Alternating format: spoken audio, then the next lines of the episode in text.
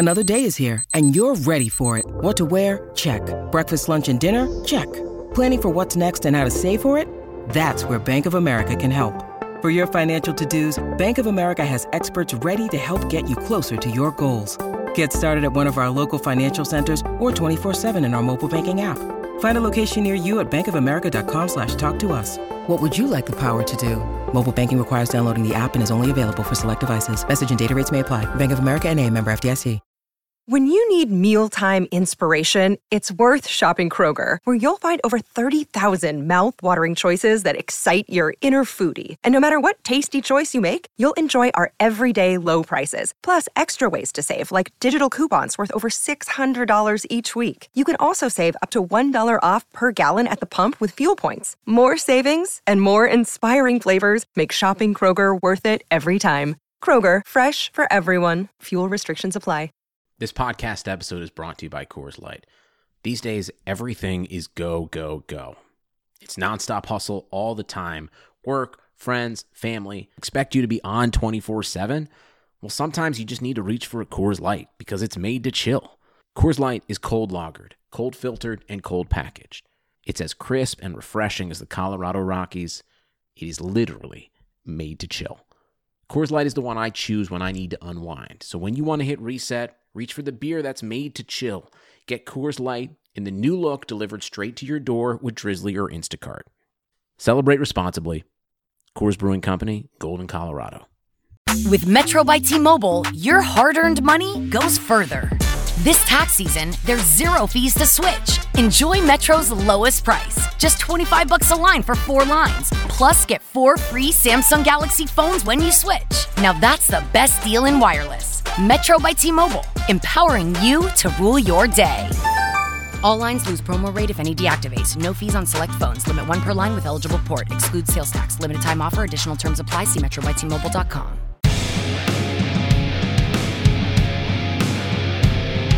The Madhouse Chicago Hockey Podcast is brought to you by Triple Threat Sports, Marishka's in Crest Hill, Chuck's Southern Comforts Cafe, and by Fry the Coop. Here are your hosts, NBC Chicago's James Naveau and 670 The Scores hockey guy, Jay Zawaski. Let's drop the puck.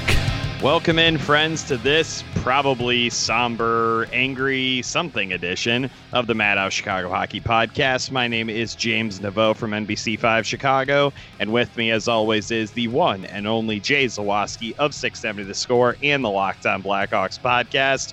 We are coming to you mere minutes after the Chicago Blackhawks were defeated at the United Center by the St. Louis Blues. Really, really, really feels like this time it's finally the final nail in the coffin, does it not? Uh, it certainly does, and it kind of has for a little while, to be honest with you. It's just been, I know they got hot last week, but we've put the nail in the coffin of this team several times this year already. And it's just been kind of waiting for the other shoe to drop kind of permanently, I guess you would say. Mm-hmm. But man, it, it's this one is hugely disappointing, and you got to give some. I, I, you know, we're mad and we're pissed and, and unhappy about the way this game went, but you got to give some credit to the Blues who absolutely stifled the Hawks in the third period. The Hawks could not get anything going, and No. much much of the game was like that as well. Like it was um, pucks bun- bouncing around, bad passes. So even when the Blues were not like putting the clamps on the Hawks, the Hawks were kicking themselves in the ass with bad passes and turnovers and all those sort of things that they've been. When the Hawks play poorly, that's what it looks like and uh, it, it looked really really bad uh, tonight. Again, they lose two nothing to the Blues, and now you lose to the worst team in hockey, one of the worst teams in the history of the game. Uh, when it's all said and done, because you had to fly in the night before for some reason, you had to get to Detroit at 3 a.m. instead of doing a morning skate, taking a 45 minute flight to Detroit and playing that day. I guess Yeah, I didn't really understand that decision at all. no, I guess hindsight's twenty twenty, so whatever. But I don't know. It's just it's just such a crap way to go out when they had played so well the games prior. You know, Yeah. and a loss to Detroit is what's going to derail this team. And look, the game against the Blues is what it is. The Blues are defending Stanley Cup champions. They're a really good team, and when you looked ahead on the calendar, that's probably one of the games you circled as a loss. But Mhm. after losing to Detroit, you heard the commentators say it tonight. The Hawks just can't get anything going. They need to they need to empty the tank, they said in the third period.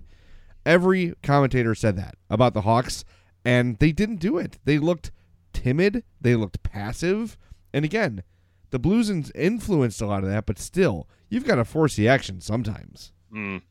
Yeah, I was gonna say that I I really I'm finding it hard to generate a lot of anger in terms of the effort level of the Blackhawks tonight. I know a lot of times this season you and I have discussed that this team will come out and they'll lay some stinkers, kind of like they did the other night against Detroit. That's a game that yeah, they had like what 32 shots on goal or something like that, but that's a game you have to win. The Blackhawks just flat out didn't do it. That's the kind of game that I'll be like, okay, I'm questioning this did, they overlook them like what they do? Like why on earth did you allow this to happen to that bunch?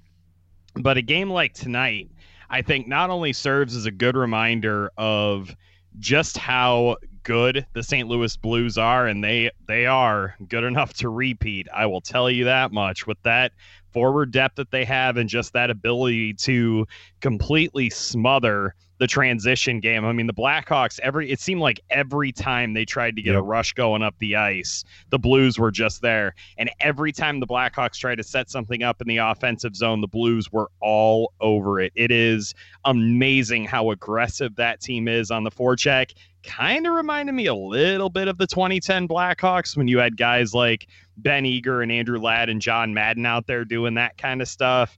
The- Just watching the Blues, it's a reminder of how good of a hockey team they are and how good of a chance they have, unfortunately, to potentially repeat as Stanley Cup champions. It's also a sad reminder of just how far the Blackhawks realistically are from being at that level. They, in the first two periods of the game, especially, I thought were trying to throw everything they could at the Blues. And yeah, they had some opportunities that Jake Allen made some really good stops on, but the fact of the matter is is that the blues dictated the pace and the tempo and the way that that game went. And that's because they're one of the best teams in hockey and the blackhawks no matter what they tried to throw at the blues just couldn't get it done. And i think that to your point jay may have been why the blackhawks were so dispirited is just because they real realistically couldn't do anything to stem the tide and to turn it. Yeah, eh, that was that was very obvious, and and like I said r- right off the hop, you got to credit the Blues for how they played. There's no doubt about it. And and you mentioned the 2010 Blackhawks.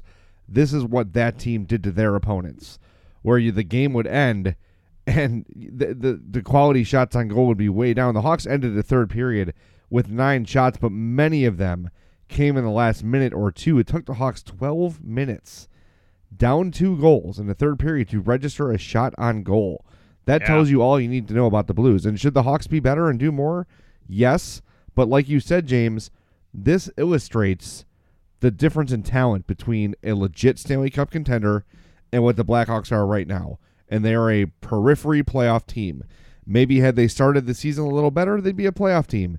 Maybe had they Maybe not win some games that you need to win like oh i don't know games against the detroit red wings Exactly. Or some games in February, which you're allowed to do that, you know. yeah, you can do that's allowed. They didn't set a rule where you don't have to win any games in February. There's just so many things that we have all off season to break this all down and look back on it and lament it. But the story of the game tonight against the Blues, most people will listen to this on Monday, so last night against the Blues, is the Hawks were just outmatched. That's a contender. The Hawks are not, and that's exactly how the game looked. Now, the the other thing though, and this needs to be discussed, is the Hawks' absolute incompetence on the power play. god It Ugh. 0 for 4 on the power play. They didn't get a shot on goal on the power play until their was it the fourth chance? It was the final power play of the game. They finally got a shot on I goal. believe that is correct because I think uh, Kate Smith pointed out, or Kate Scott, sorry, pointed out that uh, Kirby Dach's shot, I think it was on the third power play, that they thought he had gotten a shot off, and it turns out he didn't. So she was like, "Yeah, the Blackhawks haven't been." Able-. She was real upbeat about it, and I was just like, "That's so nice of you. Where's Where's the bleach? I need to find the bleach." Yeah, I see that's that's supposed to be the equalizer when you're not as talented as your opponent. You get four power plays, you're supposed to make something happen with those. And you're not going to score every time, but shots, shots are good. Shots lead to goals, but passing around on the perimeter, turning the puck over, bad turnovers, you know, uh, even on the power play. Putting Dominik Kubalik in front of the net for some god unknown reason. Yeah, well, you got a guy with a great one timer and a really good shot. So what you should do is put him as close to the goalie as possible. You know what? You, you know what you can also do, and call me crazy for this. Put the guy who's five foot five in front of the net. Why not? Yeah, put put Alex DeBrincat there. I think that's a genius idea. It's just a, it's a frustrating night, man. It's a frustrating night, and it, and it's you know they do this all the damn time. Is they get our hopes up. As soon as you write them off, you're like, well, you know, they've won a bunch in a row and they've beaten some good teams, and the last month is not that tough. They're they're closing in, and then this crap right down their pant leg. All season long. I've been telling you, man, don't get too high on this team. Don't get too low on this team. They're gonna be right around that baseline maybe average, slightly below average, man. And that's exactly that's, what they are. They returned to the mean in a big way these last two games. I will be the first to admit if they played every game like they played that game Thursday night against Edmonton, they'd be a freaking playoff team right now. That is the best I have seen the Blackhawks move the puck all season long. Their defense actually looked competent. Their offense was clicking on all cylinders against a team that's pretty tough this season. I have to give Edmonton a little bit of credit for that. And then they come out on Friday night and it's like they're a completely different. It's literally like they were stolen away by aliens as they flew to Detroit and they replaced them with I don't know Charles Barkley from Space Jam basically. Well, it was like that level of incompetence. It was crazy. Are we still at the point now where the Blackhawks still believe that they're this elite team, that there are certain teams in this league that they can just skate over? Was that what happened on Friday when the Hawks played the Red Wings? Did, did they just land in, in Detroit and say, you know what, we're just going to roll out, put the skates on, we're going to win 5 nothing and go home with two more points. Are they still doing that? Because they mentioned again in the broadcast that the Hawks and Jonathan Toews are not used to not playing hockey in April, right? They used to just sort of take it for granted. Um, well, it's been two years, you, but I think they're probably pretty used to it by now. Well, exactly. It's been two years. It's about to be three. So you should probably get used to now playing in the playoffs and being ready to play in winnable games. You play a team like Detroit, you put your damn skates on their necks early on. You get them down three, four, nothing to start. And look, it's not like the Red Wings dominated the Blackhawks. And no, Ber- certainly not. Right, and Bernier played very, very well. The I, Hawks, I don't think Detroit can dominate anybody. No, you're right. But the Hawks probably should have won that game had justice been served, using air quotes. But oh, still, oh, but they played like they played like ass for the first. your own luck, dude. And you know what? Well, the right. Blackhawks didn't do it. That's what I'm saying. They played like ass for the first 40 minutes. And then they're like, oh, well, we better try now. Well, we better play hockey, I guess. Yeah. Well, you saw what happened against Anaheim on Monday night. They or was it was either Monday or Tuesday. Tuesday. I apologize. That's My right. days are starting to run together a little bit. Understood. But the whole the whole point of it was that first period, yeah, they came out and they were winning that hockey game, but you could tell they were just kind of feeling it out. And it's like, you guys, Anaheim, they are not good. They are you watch them, they were a bad hockey team. And what did the Blackhawks do? They realized that Anaheim was bad and they came out and had a massive second period. And that's exactly what they should have done against Detroit. But for whatever reason, they just didn't. I don't know if it's they're afraid of the octopus, if they had some Little Caesars pizza before the game. I have absolutely no idea what happened. Well, that would motivate me. I like the little the crazy bread. That's good stuff.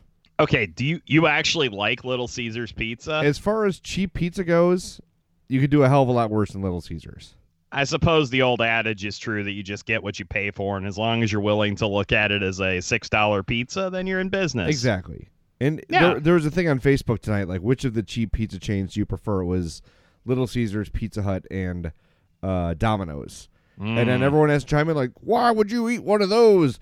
There's good pe-. like yes, I know that other better pizza exists. That's not the question. the question is which do you prefer? Don't I prefer Vito and Nick's. I know you do. Okay, Everybody does. People, people on the internet, let's just let's be honest here. I work in media. I don't get paid very much. I order that type of pizza sometimes. Sorry if this offends you.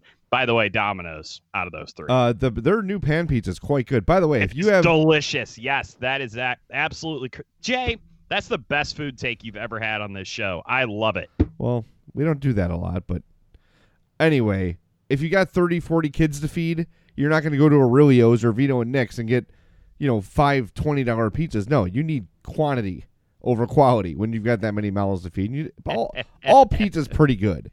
You know what else is pretty good, James? Oh man, there's a lot of directions you can go with this, and I'm just gonna sit back and wait and find out. Marishka's and Crest Hill. They don't have pizza, but they've got poor boys. They got steaks, chopped seafood, everything. This time of year during Lent, if you're a, a, a Catholic who celebrates Lent, go try the awesome seafood they offer at Marishka's, 604 Theodore Street. Family owned and operated since 1933. They're closed only on Christmas, Easter, the 4th of July, and Thanksgiving, but go there. Try that poor boy. Check out marishkas.com or facebook.com slash marishkas. Go say hello to Joe and his family at Marishkas. You will love it. Um, yeah. So Breaking news from the Blackhawks Uh-oh. beat, by the way. Adam Boqvist is in the concussion protocol. Well, I thought Drake Caggiula was going to be too after getting pummeled in that Oh, fight. Jeez. Eh, Out of all of the guys on that team, I was like, please don't do that. He Drake Caggiula has a hand injury, by the way. Yeah, probably from punching helmets. Well, everybody everybody in the United Center sure thought it was rip roaring good entertainment, Well, l- man. let me say this: if there is a time for a fight, it's when your star young player gets cheap shotted. That Yeah. If there's if they're going to allow fights to happen in hockey, which they are, if there's a time to do it, that's when you do it, in hopes that it doesn't happen again. It w- it won't change anything, but you hope that maybe one time they think twice All about right, I running your gotta best ask player. you, what'd you think of the hit?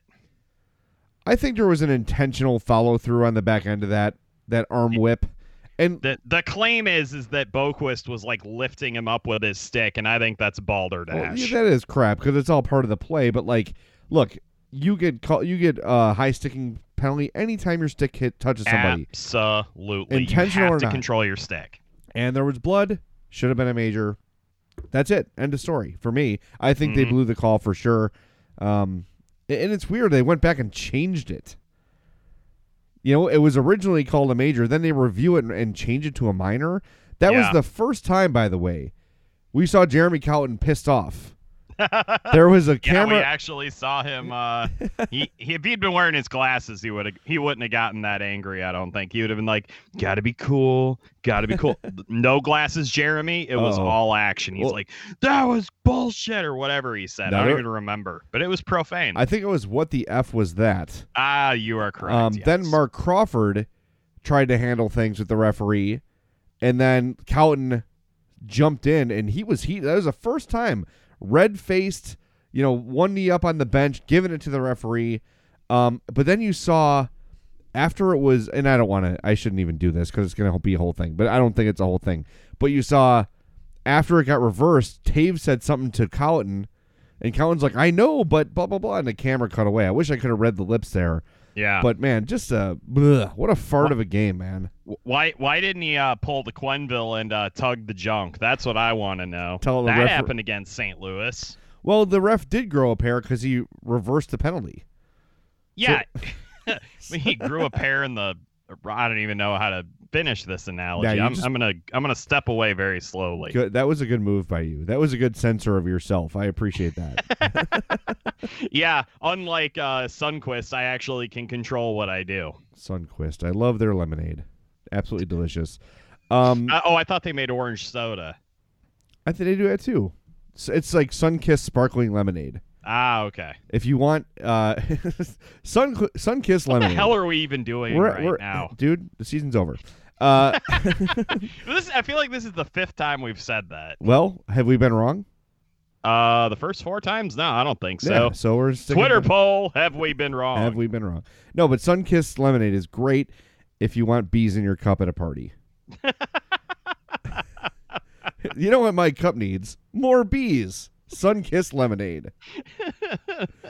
they they do uh, enjoy the cans of the orange soda too. They will flock to that.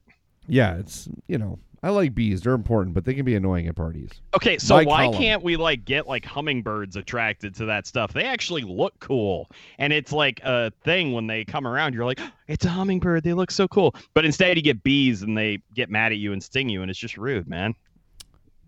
You know what? the hell are we again? We need I'm to invent- ask, what the hell are we doing? We need to invent upside down pop cans so they're more hummingbird friendly. This is my mm. goal now. wow. Now that the Blackhawks are done, that's my goal. It, your your goal is to become what the next Elon Musk to become an inventor. Absolutely. That's okay, my next goal. noted. All right, so are we going to talk about the broadcast? Because I thought it was really good. I don't want to make a huge thing of it because the whole point of doing these things is so they're not a big deal anymore. Um, but I was really impressed. I thought the broadcast sounded like a broadcast, which is That's actually exactly what I told my sister. I was like, it sounded like a hockey broadcast. The- Like it, I, I thought that after the, uh, the the very beginning of the game, I think that it took uh, Kate Scott like kind of a minute to get into the flow of things. I thought she did really well. definitely. AJ Mleczko is awesome. She's great. so good. Like I want to hear her on way more games. Uh, Kendall Coyne needs to work on the it and it is a fine art. I know this from doing some uh, television stuff. It's really hard sometimes when you have a very limited amount of time to get in a lot of information. It's like it all tries to come out at once. Yeah. And when she's able to do it, it's and it's a learning process, I think. But when she's able to like get the the good nugget of information out, she's really insightful about this stuff. So I, I think that obviously there's there was definitely like probably I guess you would call it a lack of polish maybe on the part of like Kendall Coyne or something like that. But I thought overall it was a really good hockey broadcast, and it honestly it felt like the most normal thing in the world, and I think Yeah. that that probably is the best compliment that you can give it. I agree. So she is just over a year into her broadcasting career. And you said it, and I will agree with you as a member of the media. What she has to do of those three roles is the most difficult. Uh huh. And I think- Hundred percent. If, in the odd chance she's listening to this podcast, I would advise, I say this to my students all the time. Uh, when I've taught broadcasting classes in the past, I say it to young producers, to the hosts I work with. If you think you're talking incredibly slow, the pace is probably just right. So I, I Mhm. felt like that she was trying to rush her thoughts out, and that's what stumbled her up. If you just Yep. talk at a regular pace or even a slower pace, your partners are going to give you time to get the thought out, and the game's televised. So even if you even if you overlap in the gameplay, people can see what's happening. Right? So you don't have Mhm. to rush through your thoughts all the time. I think that would be and I'm sure someone there will give her that lesson, but it's a lesson for not just a woman, not just a man, not just whatever. Just as a broadcaster. It is it is the hardest thing to do as a yeah. broadcaster is to slow down and be calm because you feel that um you almost feel like there's a like a, something is chasing you when Mhm. you've got a short time to say something with a lot of info quickly. Yeah. So that is that t- I, truly what she had to do is the most difficult part of a live uh, you know sport sporting event broadcast. That's Mhm. the toughest and role. she's again not a classically trained broadcaster either so it's not like you know she has all this like gobs of experience she sees the game really well and you hear that in her uh, delivery when the gameplay is actually going on like she spots stuff and calls it out and it's like damn that's really insightful stuff. It's those moments when it's kind of between plays that it's like okay just slow like you said slow it down a little bit get the pertinent information out like you clearly have it. Just it's all a matter of uh, perfecting that delivery and it just it comes with time. But i like i said thought everybody did a great job on the broadcast i thought the product obviously the production was great. top notch as nbc's nhl coverage tends to be and i i really Exactly. enjoyed the evening quite a bit my favorite uh comment about it was what can't women do we even got uh milbury and jones out of the booth and i was like dang right you did Yeah. I, look, that, that's the whole point. Like, you and I are not going to come on, and you know, we've been criticized of being libs and caring about social justice like a bunch of weirdos. But, um, you know, the whole point is to prove, like, yeah, anyone can do this. You don't have to be a former player or coach in the NHL to be a broadcaster of the sport. They did a fine job. It was a normal broadcast with perfectly capable and quality broadcasting done by all parties by the production staff behind the scenes by the studio host by the analyst by the play-by-play woman they all did a tremendous job and it should just not be a thing anymore. Someday it Yeah. won't be, right? And that's Right. kind of the whole point is look, it doesn't have to be Pierre going on and on about where some guy played junior. Who gives a crap? All right. Well, it's like with uh, Doris Burke on ESPN nowadays. Like she does so many basketball broadcasts. It just is. It it is what it is. She's a broadcaster. I mean, it just it blends in. It's perfect. You know. That's what I hope ends up happening with this crew, and especially AJ. She is She's great. a really good color commentator, and I would like to hear a lot more of her going forward. She was I think the first time I heard her was it during the Olympics?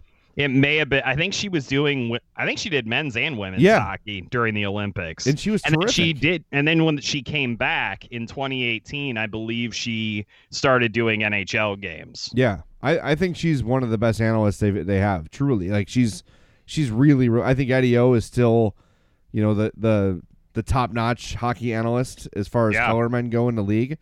But she's she's right there. Her insights are really really good, and uh, I I enjoyed it. It to me it felt like a normal broadcast, and that's the whole point. Yeah, I always and I always love the broadcasters that point out little subtleties that you missed. And I thought that AJ and Kendall both did a really good job with that at, during the game action. Definitely. All right, go. If you have a, it's you know, James. It's almost softball season. It's almost baseball season, and baseball leagues eh, from beer leagues to big organized youth leagues are looking for jerseys. They're looking for outfitting. They're looking for logo creation. Hit up our friends at Triple Threat Sports 708-478-6090 or email Chris at triplethreatsports.com. Chris will make you look the like the most well dressed, best put together, most professional team on the field. So hit him up, Chris at triplethreatsports.com. Triple Threat Sports, if you can wear it, they can make it. We're going to take a quick timeout and come back with a whole bunch more here on the Madhouse Chicago Hockey Podcast. With Metro by T Mobile, your hard earned money goes further. This tax season, there's zero fees to switch. Enjoy Metro's lowest price, just 25 bucks a line for four lines. Plus, get four free Samsung Galaxy phones when you switch. Now that's the best deal in wireless. Metro by T Mobile, empowering you to rule your day. All lines lose promo rate if any deactivates. No fees on select phones. Limit one per line with eligible port. Excludes sales tax. Limited time offer. Additional terms apply. See metrobytmobile.com. Welcome back into the Madhouse Chicago Hockey Podcast. We are always brought to you by our friends at Chuck's Southern Comforts Cafe. They've got locations in Burbank and Darien. Visit chuckscafe.com. Yes, Mardi Gras is over and it's a very sad time, but Mardi Gras is always going on at Chuck's Southern Comforts Cafe. I have told you for years about their jambalaya. It remains my favorite jambalaya in the world. They've got the beignet breakfast. Go to chuckscafe.com and look up those schedules. But now that it's Lent, like we mentioned before, lots of fish specials on Fridays. chuckscafe.com. Check out their menu, check out their specials, and you'll see what they've got coming every day of the week. I've told you before about the cobblers, the desserts, everything there is fantastic. But man, if you're still feeling like Mardi Gras still going on, or you just want a nice, hearty, delicious meal, go get the jambalaya there. They got it with shellfish or without for those of you with allergies. So if you have an allergy, you're not missing out on the wonderful jambalaya. But the barbecue, the Mexican, the wings, the burgers, everything at Chuck's is fantastic. Go visit them. Chuck'sCafe.com, Burbank, Darien. You will not be disappointed. All right, James, during the break, you and I were discussing kind of where to go from here with uh, our lives and with the show and with today's show. Yeah, it was a lengthy uh, therapy session that we just kind of had with each other. And I was trying to build a case in my mind for the Blackhawks getting a playoff spot. And, you know, you could say eight of their next 11 are at home. There's some very winnable games in there, like San Jose, like Ottawa, Minnesota twice, Nashville, LA, Montreal, Buffalo. Those are all very winnable games. There's no doubt about it. But it's just, there's so many teams to hopscotch over. And again, every time they get close, they fall apart. And I don't know if it's, I don't know, it seems natural to blame the coach, even though I can't say, like, here is specifically why Jeremy Colliton can't get his team over the hump.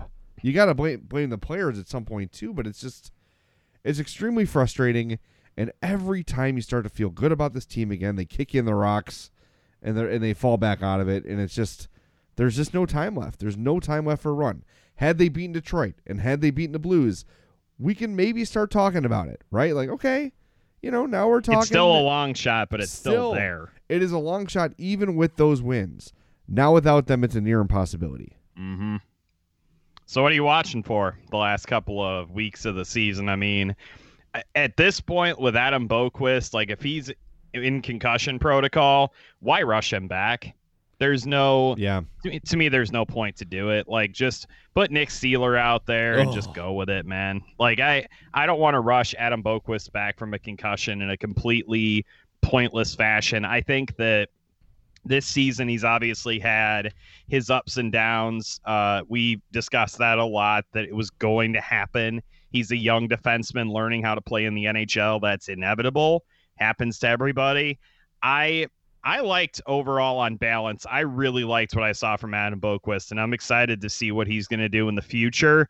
Let's keep that future intact, and let's not rush him back from this concussion. We will start there. yeah.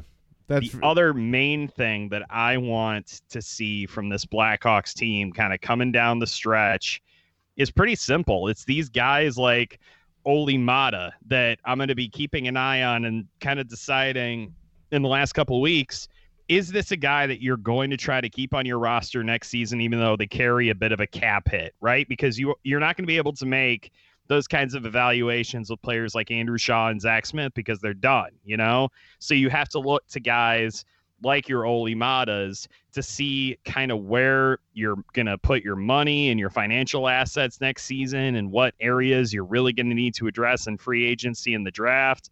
And I know future planning always sucks because it involves usually a lot of losing in the short term. But when it comes to guys like Slater Koekkoek and Olli Maatta, I feel like this is going to be the time of year where we really need to start to isolate and focus on those guys. Let Patrick Kane continue to do what Patrick Kane does. We know he's got to be in the plans for the future for this team. My big question is about guys like Maatta and Koekkoek and uh, guys kind of of that financial level and then that kind of uh, level of play because the Hawks are going to have a lot of really tough decisions to make going into next season. And I think the evaluation on that, it should have already started, but it really needs to kick into high gear now that the playoffs are basically a pipe dream and almost a mathematical impossibility. Well, I think you're on the right track, and a lot of the things you said are what I'll be looking for as well. The other thing I want to add to that is, you know, I think the guys that are due contracts, like Dylan Strome, Dominik Kubalik, Drake Caggiula, to a lesser extent, I want to see how these guys finish. I want to see how they go out as the season wraps up, right? As things slip away and the playoffs become an impossibility, are we going to see one of those guys sort of, you know, sit back a little bit? I don't think you're going to see it from Caggiula if he returns. That dude is a gamer. He is a uh, agitator. He is a shit shit disturber, whatever you want to call him.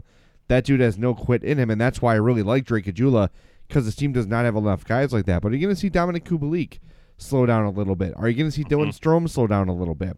The other thing I'd like to see is, with those decisions in mind, Cowan needs to get those guys out there and playing. The eval- like you said, the evaluation process has to begin. I need to know who I'm paying. And maybe the salary cap goes up enough. We haven't discussed that yet. The salary cap is bound to go up. Oh yeah, did you see the potential high end of that? I too? doubt that happens. It would be wonderful if it did, but that's a five that five percent escalator. They always talk about it. It never had. For those of you not familiar with it, there is an escalator that can be triggered by, I believe it's the player's side in, in negotiations that can potentially balloon up the salary cap a little bit. And if they go with the full five percent escalator this offseason, the salary cap could go up to almost eighty nine million dollars. yeah. So the the league is projecting somewhere between 84 and 88.2. Sorry, I thought it was 88.6 for some reason. My mistake. It's you're still right. I mean, it's right there, but it's just that would change some things. It would give the Hawks some flexibility, but I need to evaluate those guys. So you got to pay like these guys now have to get paid. You know, maybe Strome signs for a little less than we thought last summer, but now Kubalik's going to sign for a lot more than we thought. Right. So it kind of offsets. So it's a big decision, and that to I'm making my own decision based on how those two guys specifically finish the season. But right now, it's really hard for me to look at Dominik Kubalik and the season he's had and the second half he's had and be like, yeah, I'm ready to let that guy walk. I'm ready Yeah. to trade that guy. Maybe Dylan Strome is a guy who you say, look, we've got Jonathan Toews. He's not going anywhere. We've got Kirby Dach, who has really developed well over the Uh-huh. last couple months. We've got this asset and a guy who's an, a pretty good number two center for any team in the league. How about we flip him for a defenseman? Ah, Jay, welcome to my side. I'm so glad to welcome you over here. I'd give you cookies, but you know, coronavirus and stuff. I want cookies. I don't care about damn coronavirus. Cookie me up. Yep. as as our listeners, I'm sure remember before the trade deadline, which one of us was hitting that drum of, hey, they need to look into trading Dylan Strome. hey man, that was me. I'm not shooting down anything at this point. I'm really I- not. Well, yeah, I mean, how can you, right? Like you've missed the playoffs now three years in a row. If you're shooting anything down, you're kind of a doofus. right. Like, but but I mean, I still like Dylan Strome. No, I'm not. I'm okay. just not- I'm no, not no, no. giving This him- is not Erik Gustafsson. This is Yeah. not. James has the biggest axe in the world, and he's going to continue to grind it and grind it until that guy's run out of town on a rail. That is not at all how I feel about Dylan Strome. I feel the exact same way about him that you do, which is that having Jonathan Toews and Kirby Dach up the middle allows you to at least explore that option of trying to get a defenseman in a trade for him. I will say that there is some logic to keeping him, though, just based on the fact that what helped the Blackhawks really win those second and third Stanley Cups? It was their depth up the middle of the ice. Yeah. And as long as you're willing to actually play Dylan Strome like a center, Jeremy, then you actually can get the most out of him. Well, they also had six defensemen that could move the puck and could play. So, th- Well, okay, fair enough. I'm just saying that but you're right.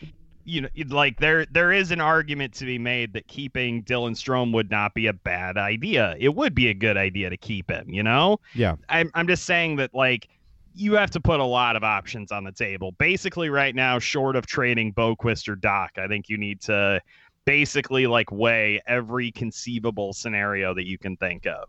Yeah, that's well, and the that you sort of led me to the other thing I was going to watch for, and and that's, you know, Dach down the stretch here without Boqvist. Those two guys have been the most important, the most interesting thing to me all season, uh, and I, I agree with you. They should not rush Boqvist back, but it also, uh, man, takes some of the fun out of last month. The other thing now too. It takes the sure certainly takes the air out of the balloon in terms of their transition game, man. Good lord. Yeah, That thing stopped dead as soon as he wasn't on the ice. and now I want to see Malcolm Subban. I want to see it. You've got the kid. He's on the roster. He was a first round pick. Play him. You know what? I apologize, Jay. We have not spoken in a while. What did you think of the Blackhawks bringing Corey Crawford back into that game against Anaheim after he got looked at by the spotter? I would. I think it's safe to assume he was okay. I mean, Well, yeah, it was very quick. They clearly were like, "Yeah, you're good." We just had to be sure. I trust that they are doing the right thing by him. When he was hurt, they held him out.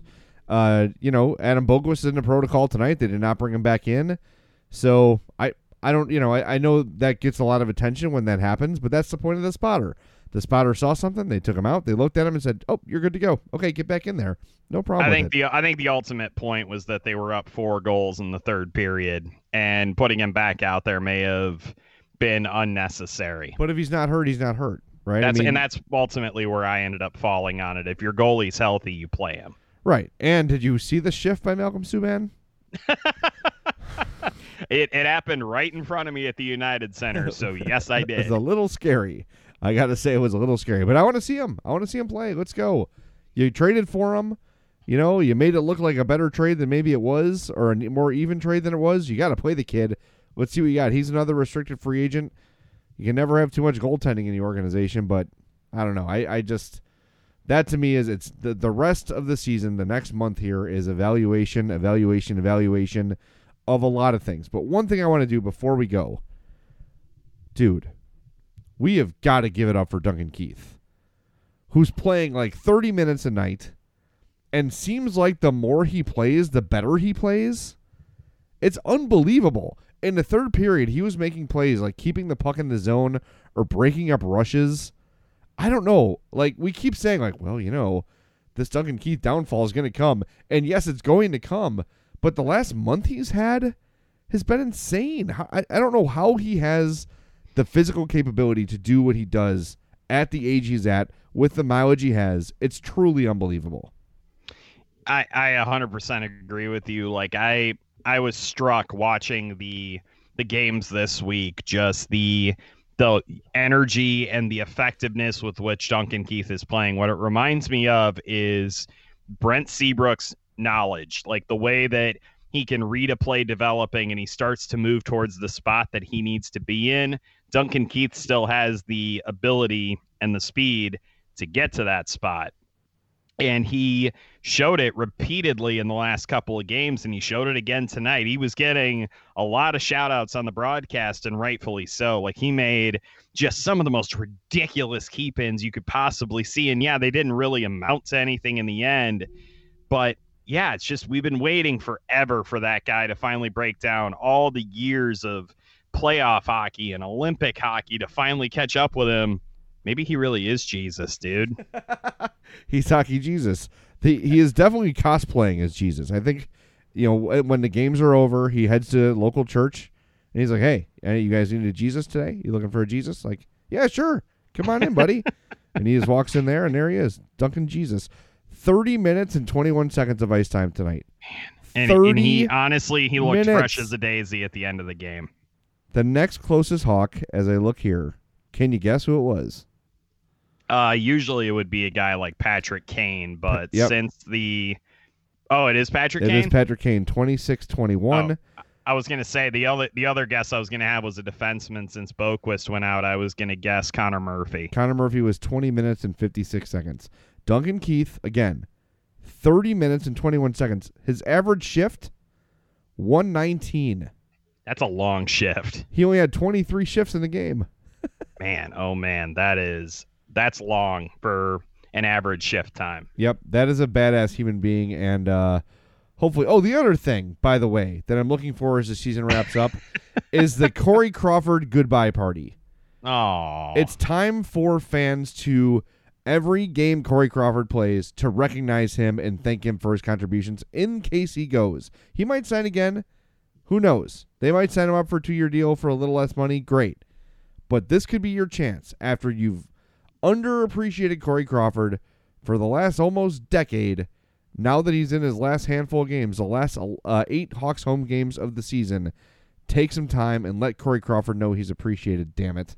Yeah, you schlubs. Appreciate the man. All right. You know what I appreciate? Good Nashville hot chicken. So I'm going to direct you, the Madhouse podcast listener, to Fry the Coop. Where's Fry the Coop, you ask? Good question. Oak Lawn? Elmhurst? Westtown? Wells Street Market? Not good enough yet? All right. They're coming soon to Tinley Park and Prospect Heights. Prospect Heights. FryTheCoop.com. Go check them out. I have talked about Fry the Coop. Their hot chicken is absolutely the best I've ever had. I've been to all the places in Nashville, all the famous ones, Hattie B's and uh, Prince's and uh, Boltons and all those places. I've tried them all. None of them hold a candle to me to fry the coop. It's crispy, it's spicy, it's delicious. You can get the donut sandwich that that big national chain has been hyping lately. Yeah, they've been doing that for a long time. Here's a pro tip: go to Fry the Coop, ask for a fry a side of the honey butter and dip your chicken in that, my friend. It will be one of the finest meals you've ever had. Go find your happiness at Fry the Coop, frythecoop.com. James, before we wrap things up, anything you want to add? I know you were headed out to Vegas, then to Arizona for some baseball. I hope you enjoyed. It. I just got back from Arizona last week. It was fantastic. Uh, anything you want to add before you hit the road, my friend? Uh, the only thing I want to add is I'm going to go ahead and put my life savings on the uh, Blackhawks to make a miraculous comeback and make the playoffs. And when I get rich and famous, I'm going to buy all of our listeners Sega Dreamcasts. I'll take a PS5 if we're. I'll take the new technology that is not worse in my worse in reality than my memory. All those like all those new released uh like systems that come out aside from NES and Super NES. Like, oh man, that NES was cool. Like, play all the classic uh, PS1 games. Like, yeah, great. Oh wait, these games kind of suck now. like literally what? Like what? What was your favorite PS1 game? Oh god. Well, my favorite PS1 game is the Midway two on two Open Ice Classic, uh, called by Pat Foley. It was mm. like uh, it was the NBA Jam of hockey. They have that at the uh, Galloping Ghost in uh, Brookfield, by the way. Well, they we're the going arcade there. version of it. We are going there. They had that when I was at Lewis, and uh, like orientation weekend was like f- all the games were free. I probably played 120 games of that. I'm not kidding. I love that game, and I still keep the PS1 disc of that game in case the next PlayStation system has backwards compatibility that far back. Yeah, well, and if they do, I will have my disc of Tony Hawk's Pro Skater ready to go. There you go. You're gonna listen to some Goldfinger, Superman. Oh my God, yes. That song came on my iPad the other uh, iPad. What my uh my Spotify the other day. I'm like, yes, we're playing Tony Hawk right now. Yep, that's exactly where I go with it too. I'm like, holy crap, it's Tony Hawk's Pro Skater. Yes. All right, dude. Have a good trip. I will. I will we'll, we will do a podcast while I am in Arizona. I believe is the plan. Yeah, we Um, should. so yeah, I guess I'm gonna have to continue watching Blackhawks games, even though I'm gonna be in you know desert paradise. So I do this for you guys, the listeners. I love you all. Well, if you don't know this, James, I re-upped our NHL.tv uh, subscription, so you've got the login again, and you'll be able to watch on the road. Huzzah! Enjoy that. All right, thanks for listening to the podcast. I know it's going to be a long rest of the month, but let's hope the Hawks keep it interesting and at least stay in the conversation because they pretty much played themselves out of a lottery pick. But let's hope they keep it close, keep us stuff to talk about. If not, we'll still be here for you. There's plenty of things to look ahead to. There's always stuff to discuss. There's always things to be pissed off about, damn it. And we're here for you when you want to be pissed. So thanks for listening to the Madhouse Chicago Hockey Podcast. My name is Jay Zawaski. His name is James Naveau. We are brought to you by Triple Threat Sports. For all your team outfitting needs, call Chris 708 478 6090. See, I'm doing the Kendall Coyne thing. I got to slow down. Merichka's in Crest Hill, family owned and operated since 1933. Chuck's Southern Comforts Cafe with locations in Burbank and Darien. Visit chuckscafe.com. And our newest sponsor, Fry the Coop. They're in Oak Lawn, they're in Elmhurst, they're in Westtown, they're in Wells Street Market, and coming soon to Tinley Park and Prospect Heights. Come get your happiness at frythecoop.com. We will talk to you very soon on the Madhouse Chicago Hockey Podcast. Worried about mom or dad falling? The Symphony Medical Alert System from CVS Health helps make their home safer, even if you can't be there. Symphony works with voice activation or a care button they can opt to wear, along with smart sensors for coverage around the home. With 24 7 emergency response and an app to tie it all together, you can monitor your loved one's well being for enhanced peace of mind. Terms and conditions apply. Learn more about Symphony at cvs.com/symphony or find it at your nearest CVS Health Hub. For the ones who know that a little late is always too late, and that the clock doesn't stop just because you're missing a part, Grainger offers supplies and solutions for every industry.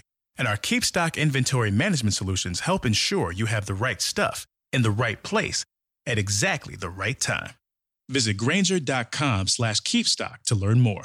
Granger, for the ones who get it done.